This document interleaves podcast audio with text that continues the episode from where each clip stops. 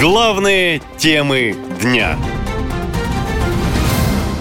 Кто голосовал вместо россиян? В России закончились последние перед президентскими выборы.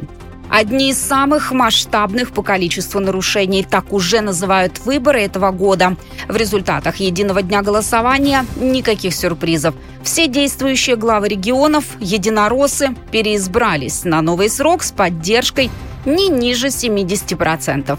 Единственный регион, где победил не член «Единой России» – Хакасия. Там выбрали коммуниста, но только потому, что его конкурент, единорос, снялся с выборов.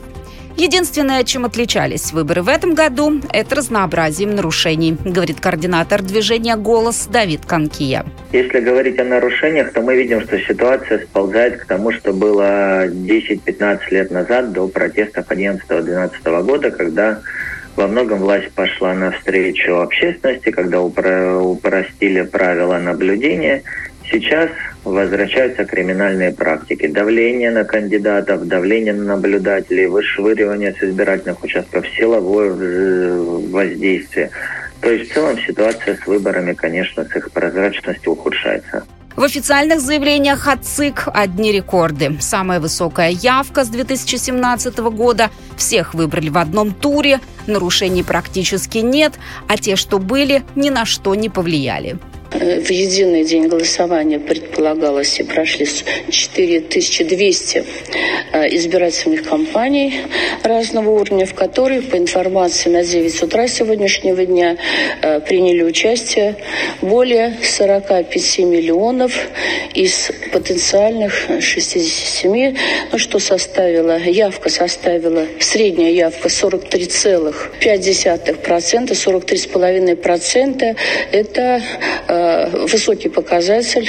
Но наблюдатели не согласны. В Геленджике, к примеру, увидели разницу в несколько сотен голосов.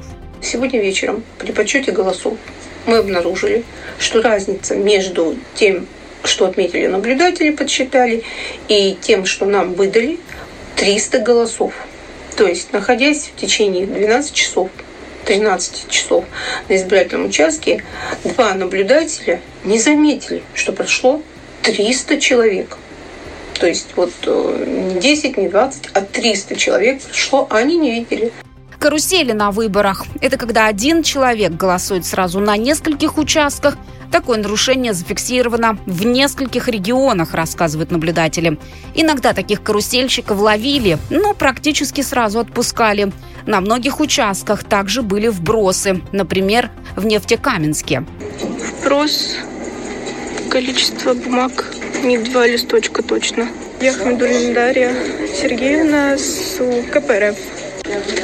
Число 10.09.2023 года. Вброс. Единый день голосования провели и на новых территориях. Но в Запорожье закрывали участок из-за атаки дронов, а в Новой Каховке вместо стационарных участков сделали передвижные. В целом тоже никакой интриги. Высокие цифры и преимущества у единороссов. Вот что рассказал глава ДНР Денис Пушилин. Как а, секретарь регионального отделения партии «Единая Россия» я не могу а, не а, порадоваться результату «Единой России». Он достаточно высокий, и это 78,3%. В этом году наблюдателей в России стало значительно меньше. Многие уехали из-за спецоперации, да и на законодательном уровне усложняется допуск к общественному контролю.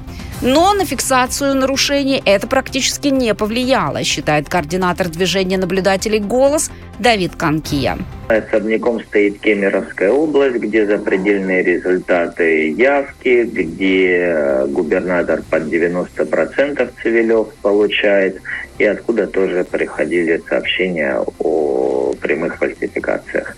В остальных регионах э, тоже можно сказать, что все инкумбенты, все действующие главы получили больше 70%, ну, за исключением Коновалова в Хакасии.